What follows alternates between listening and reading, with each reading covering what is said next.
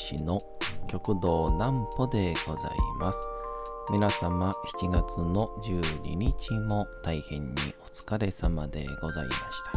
お休みの準備をされる方、もう寝るよという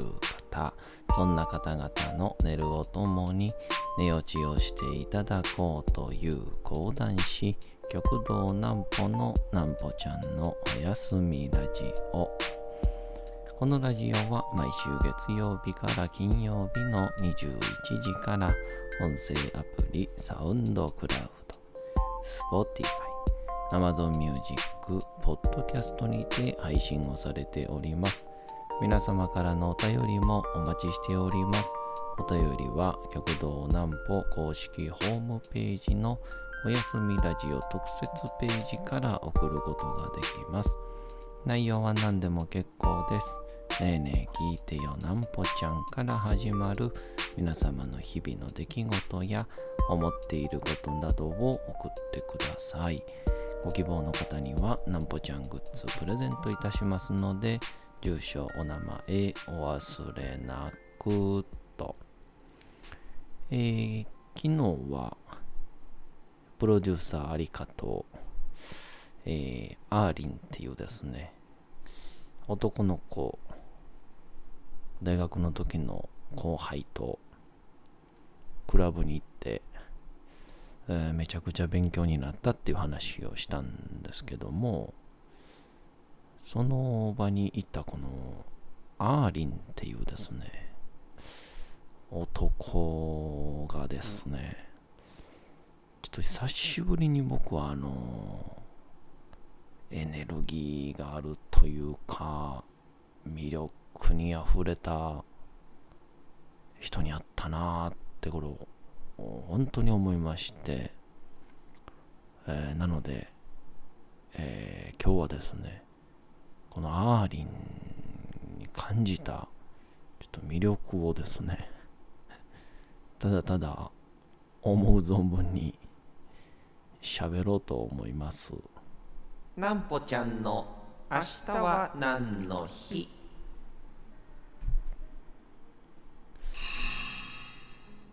さて、明日が7月の13日でございます。えー、7月ももう半ばですけどね。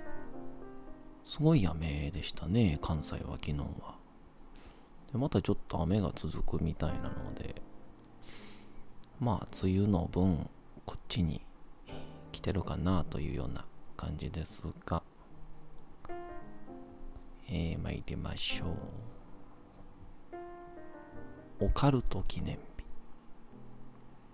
1974年7月の13日、オカルトブームの火付け役となった映画、エクソシストが日本で初公開されました。以後、魔術や超能力など科学的に解明できないようなテーマの映画が人気を呼び、多数のホラー映画が上映をされ、その多くがヒットしたこともあり、オカルトブームの先駆けとなったエクソシストの日本初公開日が記念日として制定をされておりますと。まあ、あの、恥ずかしながら、まだエクソシスト。見たことないんですよね。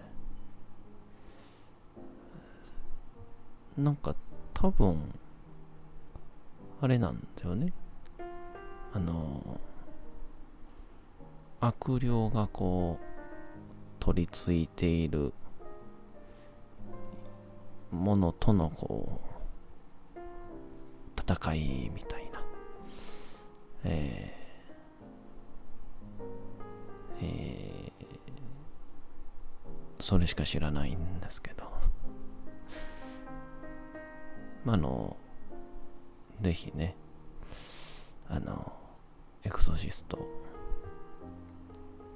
年内には見たいと思います。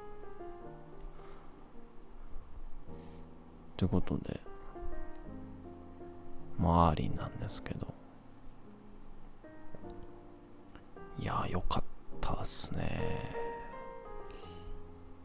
いや、あの、松永さんがね、プロデューサー、アーリカが、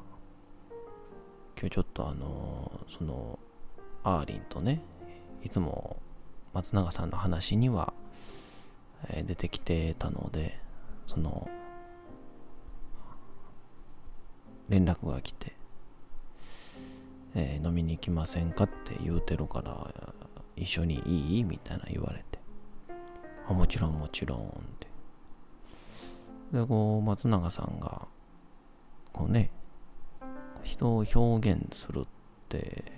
いろいろあると思うんですけど、まあ、例えば明るいやつとかね、暗いやつとか、テンションが高いやつとか、ね、暗ねやかとか言うんですけど、アーリンを表現する言葉が、人畜無害っていうですね。ああ人畜無害ってあの、大体人以外に使う言葉やと思うんですけど、有機農法とかね、えー、で、まあその人畜無害のアーリンが、ドーンと登場しまして、もうね、むちゃくちゃテンション高いんですよ。でも、これが、ただただテンションが高いやつですよっていう表現じゃないっていうことが、後になってね、わかるんですけど、で、まあ、一緒にご飯食べようか言うて、松永さんがですね、今、あの、えー、筋トレで、えー、糖質制限してるっていうので、米とか食えないよっていうので、で、あの、前、このラジオでも喋ったかな。あの、新梅田食堂みたいなところにある牛タン屋さんでね、徳ちゃんっていうのがあるんですけど、そこに行こっかって話になって。んで、まあそこで牛タンと、まあ野菜となんで、まあまさに松永さんの、えー、食べたい飯だよねっていうことで、いろいろ食べてて。で、あのー、まあ喋り始めるんですけど、もうね、とりあえず一旦3つにまとめると、まず1つ目がですね、このアーリンのですね、受け止め方がね、めちゃくちゃ気持ちいいんですよ。こう、こ大体僕、人と話す後輩でもそうなんですけど、人と話すと基本、質問してずっと話聞いてるっていう感じなんですけどアーリンと話すとですねもうリアクションと質問が気持ちよすぎてあのちょっといつの間にか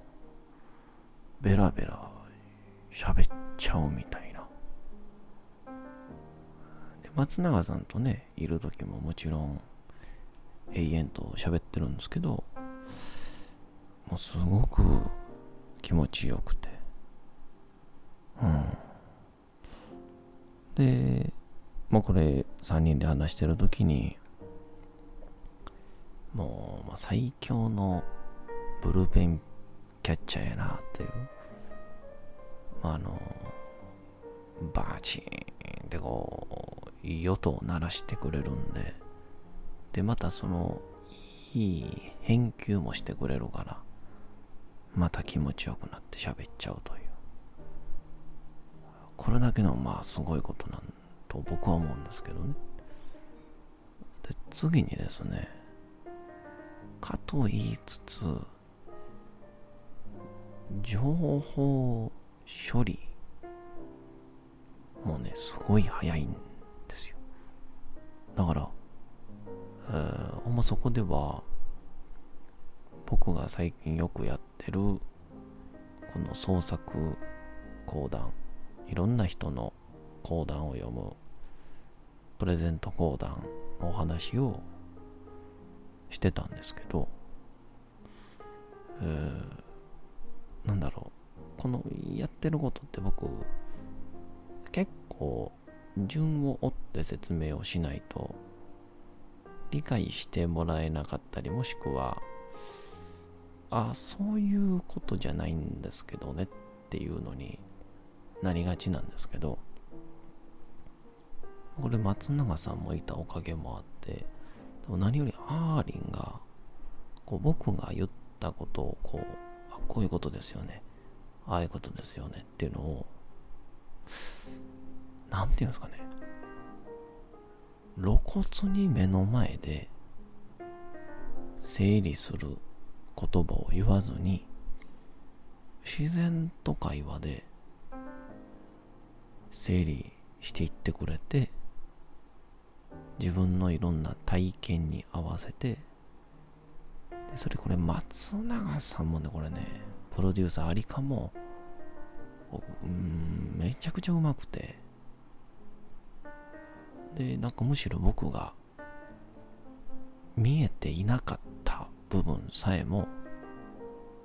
二人が、言語化してくれるっていう。いや、これをできるやつっていないよな。なかなかいないよなっていう。僕もできない人間なので。で、その上で、やっぱこれができるってのは、僕の兄弟子である南王兄さんというね、方がよく言う。まあ、芸人であれ、人であれ、弾むことが大事。躍動すること。スーパーボールでもこの地面にパーンって跳ねさせて、えー、2バウンド、3バウンド、たくさんバウンドすれば、相手が次のトークに行ける。タイミングが増えるけど、これが多くても2バウンドとかだと、あ、会話が止まってしまったり、流れが止まってしまう。と思うと、このアーリンは、一生跳ねてましたね。ほんでこれ最後に、アーリンがこれ翌日、当日？翌日かな？その3時間ぐらい喋ってたんですけどそこでの内容を全部ノートにまとめて LINE グループに送ってきたんですよ。いやこれあのマジでえボイスメモ取ってたん？っていうレベルのあの内容なんですね。イコール脳内にこう僕分からへんからうまく言語化できないんですけど。まあ松永さんもそうなんですけど。こうホワイトボードのようにわーってこう書いたものが継続して頭に残るっていう最強やんと思って。でなおかつ全体通してハートフルな人としてのダメさもあるっていういやちょっとこのアーリンという人なんかしらちょっと定期的に会って、気持ちよくさせてほしいってなんか、最後、風俗みたいなこと言っちゃいました。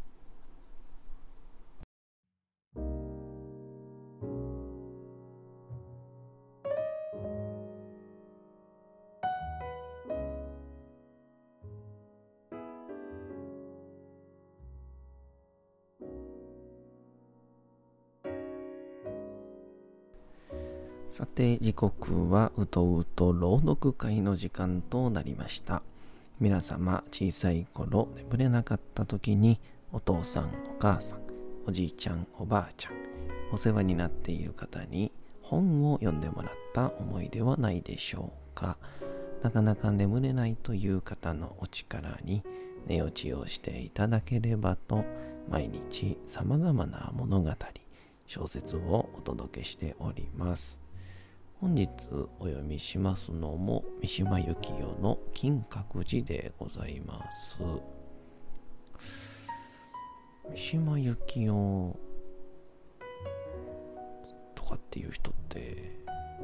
なんか多分めちゃくちゃ鋭かった人やと思うんですけど、まあ、僕は絶対こんな人と話が弾む気はしないんですけど意外と会ってみたら違うんすかね。うん。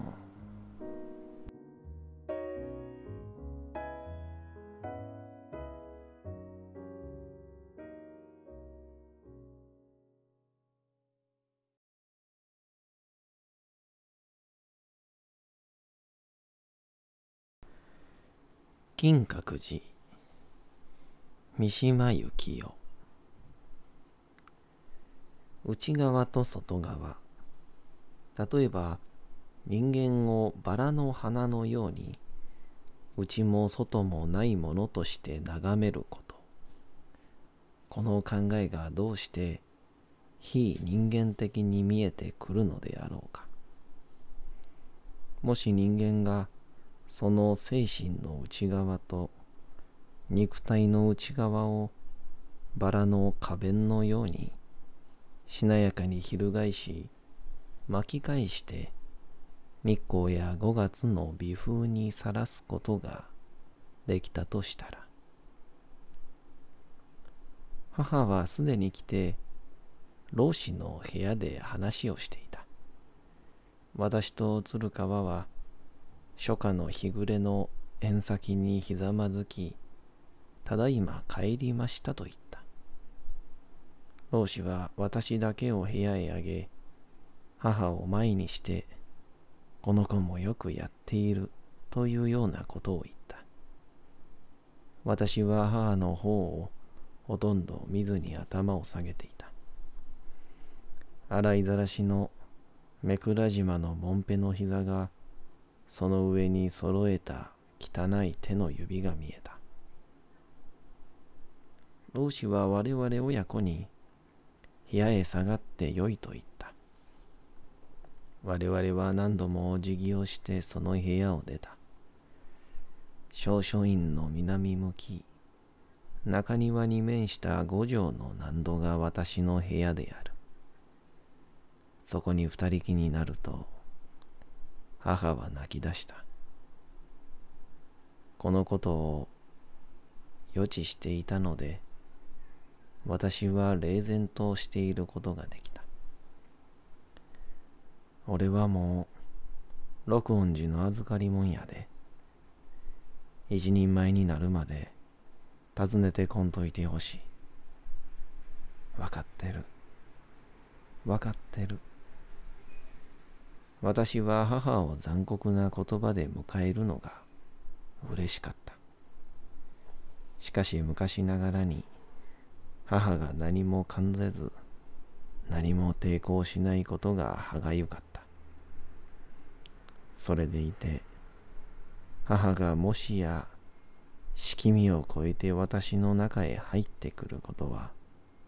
想像するだに怖かった。母は日に焼けた顔に小さなずるそうな落ちくぼんだ目を持っていた。唇だけは別の生き物のように赤くつやつやしており、田舎の人の頑丈な硬い大柄な歯が並んでいた。